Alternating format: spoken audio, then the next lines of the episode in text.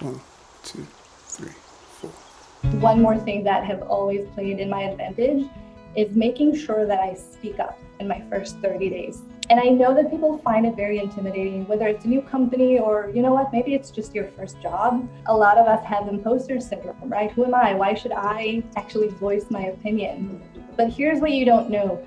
When you join a new company, you have a really unique perspective.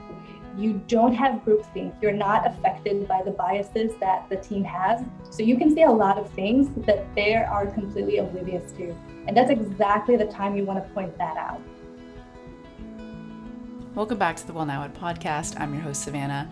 Today's guest is Maya. I actually recorded this episode earlier in the year, but I'm just getting around to it. But it's a super valuable conversation. Maya knows her stuff. So if you're in a job and you're looking to move up or switch industries, she gives some really great advice. She also has a book, and she's also the LinkedIn queen. Every time I see her post, there's just so much engagement. You know, she really understands her audience. So we can get straight into it, and I hope you enjoyed this episode.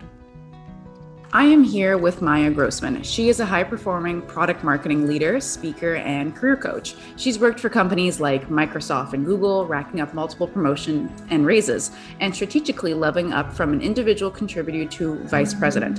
She's blended her experience climbing the corporate ladder, motivational leadership style, authentic voice, and love for helping others into a book designed to give you the tools you need to succeed. So if you're wondering how to get into marketing in twenty twenty-one, then you'll learn a lot from how Maya became a V P in marketing and a consultant for startups.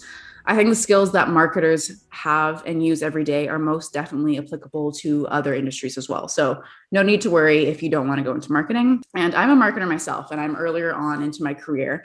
And my focus has been mostly social media. Um, but as I'm spending more time, you know, talking with more people like Maya and, and just in the world of marketing, there's just so much more than just social. So first of all, thank you so much for coming on, and I'm really eager to just learn from you. Well, thank you so much for having me, Savannah. I'm excited for this conversation. Of course. So I heard that you started off as a travel agent, and you worked in that company for almost seven years, which is which is crazy. And then you started to build their marketing and social media presence. But um, you know, a lot of my listeners are in their first maybe like grown-up job at a company, and you were there for, you know, the travel agency for seven years. So how did you transition from a large kind of corporate job to more a startup job at working at that marketing agency? Yeah, that was that was a funny story. So I had a non-traditional start to my career, you can say.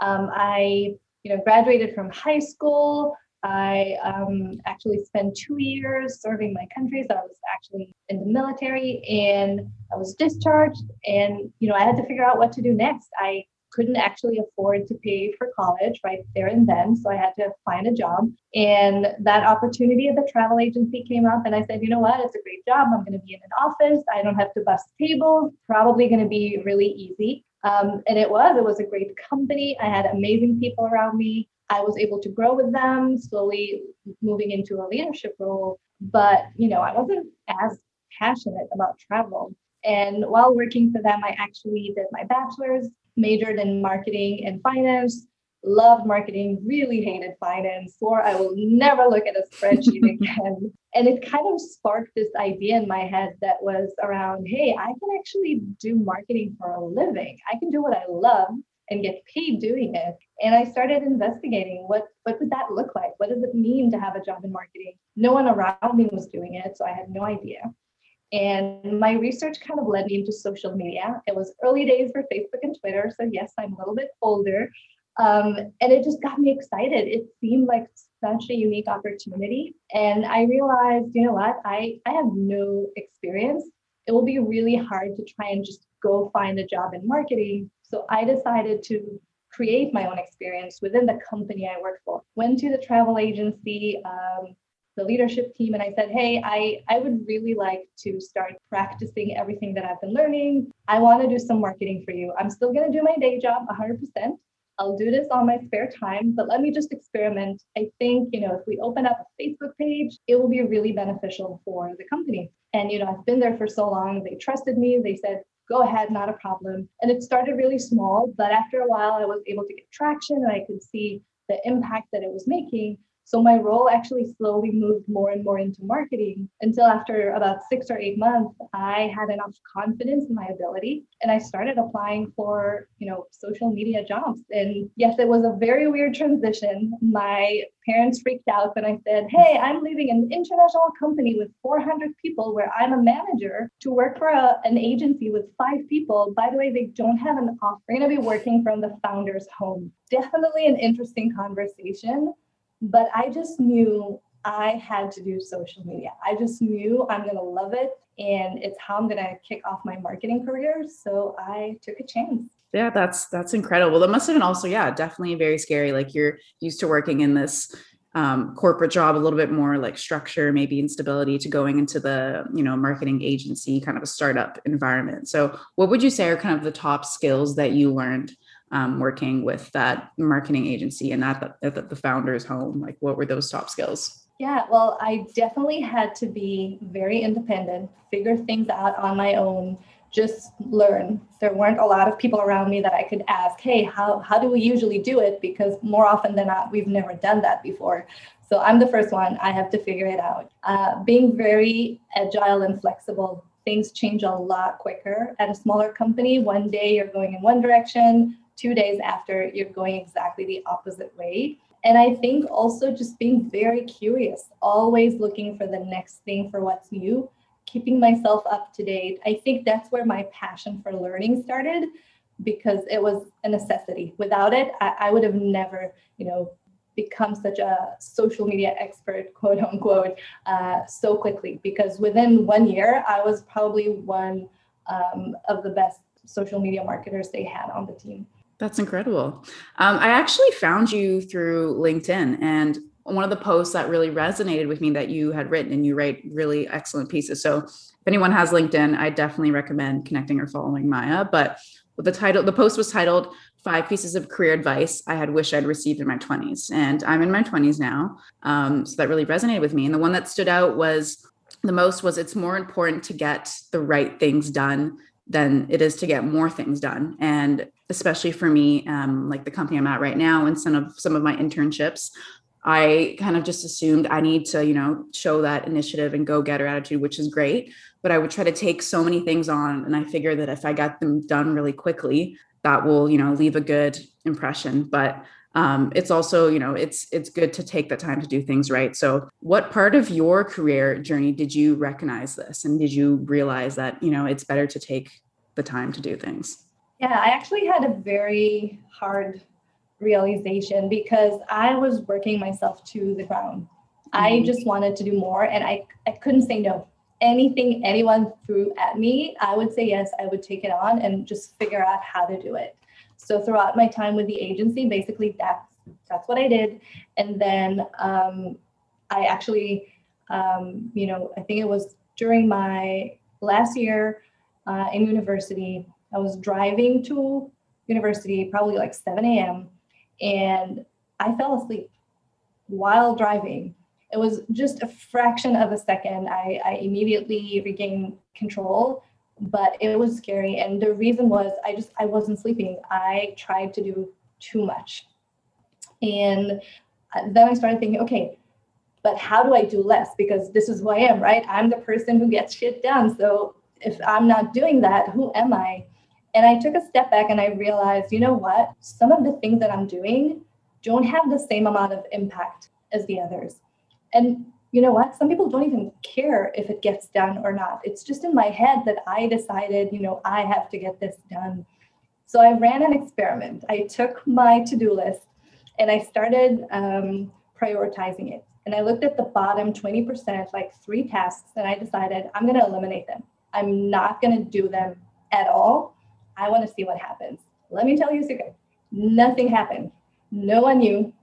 It was all in my head. Those tasks were not important enough for people to care, and they didn't have an impact on the business or on my main goals. And that's when I realized, you know what, it's actually better to do a little bit less. I'm not doing, don't do anything and just, you know, uh, lay back all day. Mm-hmm. But when you choose what to focus on, choose the tasks that are one, going to move you closer to your own goals in your career, but two, are going to get you closer to hitting the company goals, which is how you're going to be measured at your company. Yeah, yeah, that's great. And going on from that point, um, I know you've written a few posts about this, but for people that are just starting out in their jobs, um, whether that's, you know, like an internship or like a, you know, it's your first day, um, how can someone make an impact the first month, like the first thirty days? Because, you know, like the first maybe week or so, you're trying to familiarize yourself, but how can you really, um, yeah, just make an impact and kind of prove yourself to a company? Yeah, I would say don't wait for the first day. Um, it's something that I've actually done very often in my career. From the minute that I know I'm going to jo- join a company, when I, the minute I signed an offer, this is when the clock starts ticking. So I would actually do everything possible to learn about that company even before I join. And yes, I, I use everything that's available publicly, but I usually also ask, you know, would you mind giving me access earlier on to your document so that I can really start learning about the company and what they're doing? I play with the product. I learn about the people who are going to be there. So when I join day one, I don't have to ask all the entry-level questions. I don't have to ask, oh, what's our business model? Or, mm-hmm. you know, what's the goal of this team? I already know most of this information, and I can start hitting the ground running a lot faster. So that's one thing I would say, just do proactive onboarding. Teach yourself everything you need to know before you get there. Second thing, people. I used to think networking is just stupid. It's a waste of time and you should spend all your time working. But when you work for a company, especially when you start moving into the bigger companies, you need people to make things happen. You can't do everything on your own. You always need to have partners in, you know, different departments. And you want to build those relationships early on. So I try to, if it's a really small company, I would try to meet everyone uh, in my first, let's say, let's say sixty days. If it's a bigger company, then just map out the people who are closest to you and you should, you know, know about and you should be in contact with, and just send out an email, invite them for a quick chat. No agenda, not work related, just get to know them. And I think that made a huge difference for me, because when you have the right allies, everything becomes easier. Um, and lastly, I would say one more thing that have always played in my advantage is making sure that I speak up in my first thirty days. And I know that people find it very intimidating, whether it's a new company or, you know what, maybe it's just your first job. A lot of us have imposter syndrome, right? Who am I? Why should I actually voice my opinion? But here's what you don't know. When you join a new company, you have a really unique perspective. You don't have groupthink. You're not affected by the biases that the team has. So you can see a lot of things that they are completely oblivious to. And that's exactly the time you want to point that out. Now, you obviously need to do it tactfully. You shouldn't just go and tell people they're stupid or what they're doing is wrong. Um, you want to have a thoughtful conversation and just ask questions. You know, have you ever considered doing it this way? Or when I worked for my previous company, we actually got better results by doing, you know, this thing. Just turn it into more of a conversation than criticism. And I think you'll be amazed to see how many people open up and actually accept your feedback. And that's a huge win. If you can identify a problem and fix it within your first thirty days, you're a rock star. Mm-hmm. No, that's incredible. I, it's interesting because when I was, it's not that long ago that I was doing internships and co-ops, as we call them in Canada, during um, my undergrad degree. And a lot of the times I would, you know, sometimes they'd be bigger corporations or smaller agencies, but I'd be like, I'm just the student. I, should I even speak up at these big meetings? Um, so I definitely felt that imposter syndrome. So I know, you know, exactly what you're talking about. I was, I was like, I shouldn't, I shouldn't say anything, but, you know, as I got more comfortable with the role and, um, I really enjoyed being like a fly on the wall and asking to join several different meetings, even if they weren't in my department, just to kind of get a better understanding of how the company worked and, and to speak up. But yeah, that's definitely some, some really great advice. And I'm, I'm wondering, I'm, I'm just want to curious about your journey working with Um, larger companies like Microsoft and, and Google. Um, so when you first onboarded with some of those companies, did it live up to your expectations? Was there huge differences in comparison to some of the other companies where you were working at? So yeah, I'm just curious about your experience there. Yeah, uh, well, the biggest and most obvious um, difference is size. Everything mm-hmm. is huge and everything has a process. Um, so there are definitely some advantages when you think about perks. Can't lie, that's a great one. but also just being surrounded with so many talented people, and not in just in your department, but the entire company, and you suddenly have access to them. That has been transformative. I got to meet so many amazing people. Um, what also happens when you work for a bigger company is there's a lot more red tape, and everything takes a little bit more time than it should. Um, so you definitely want to expect more processes um, and more, you know, red tape everywhere you go. So there are definitely pros and cons. Um, I would say with a startup environment, everything is a lot faster, sometimes too fast. Uh, it really it is really crazy. You can decide something on Monday, and by Friday, it will be out there already, and you can start collecting the results. Uh, with a company the size of Microsoft, that would take three months to get a campaign approved, up and running. But again, you know, they have so much more to worry about and so much more uh, to take into account with every decision. So I've I've actually enjoyed both. And I mm-hmm. think for different times in my career, I needed different environments. With Microsoft, I had more opportunities to learn from someone else and really hone in specific skills. And with the smaller startups, you don't really have anyone to tell you what to do. So you just have to figure it out on your own. And that's when I got to experiment and just try things uh, by myself. And I love both. I just think for different times in your career, uh, different environments will will be better suited for what you need.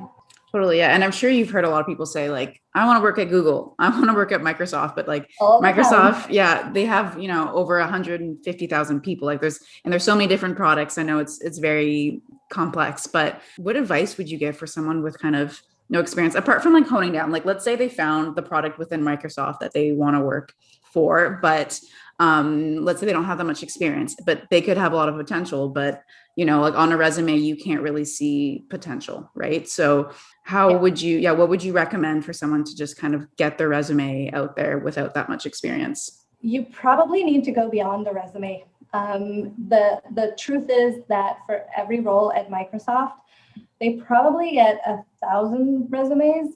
And when you're a hiring manager or a recruiter and you have a thousand resumes that come inbound, or you have ten referrals, you're going to start with a referral pile because it's so much easier to get through. And you mm-hmm. also have a little bit more validation. So the best way I know to get into these companies, this is how I got into Microsoft and Google, referrals. Someone from the inside who knows you, can vouch for you, and make sure that they put your resume at the top of that pile. And that can be someone within that specific department. It can be someone in H R, but you do have to make sure it's someone um, who's relevant for your role, right? So someone from um, Android probably can't recommend you for a job uh, at Waze. It's just not, mm-hmm. not this. It's almost like two separate companies. So you have to be very, very specific.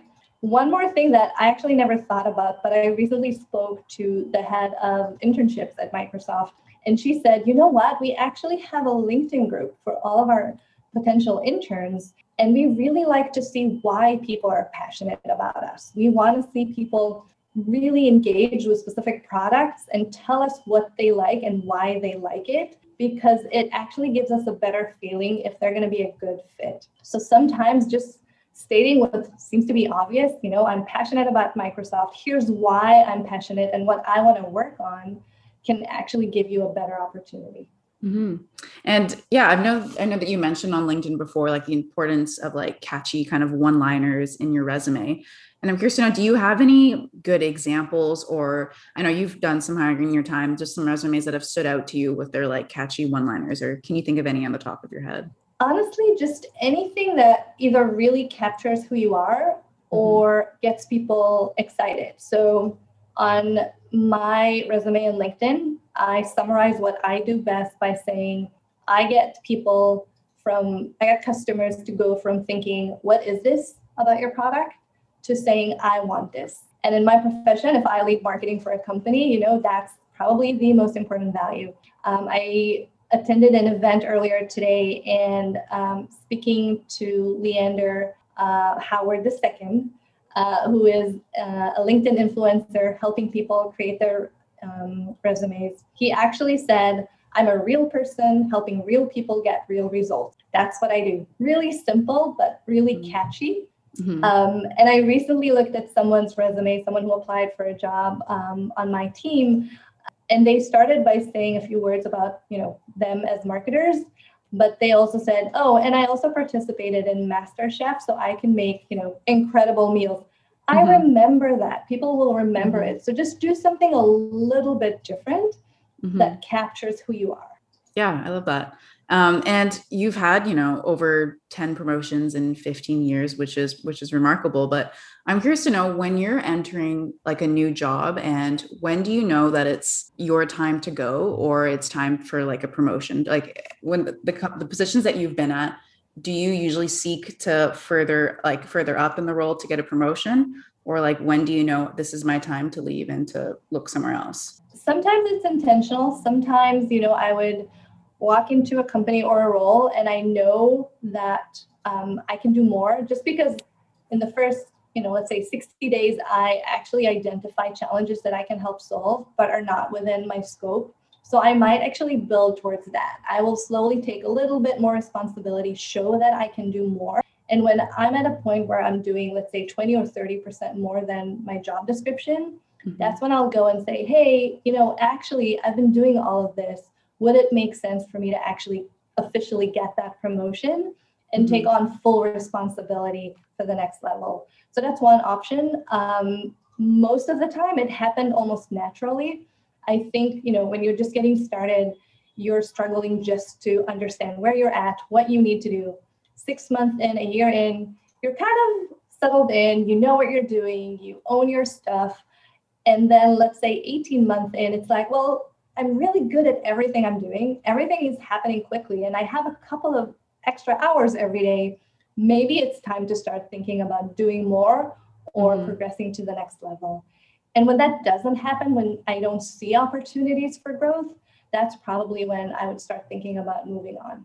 Interesting. And, you know, as, as a marketer, what industry or maybe skills do you see kind of starting to become useful for people more like me that I'm kind of earlier on into my marketing career? And like, yeah, what industry or like maybe skills you see are becoming more useful?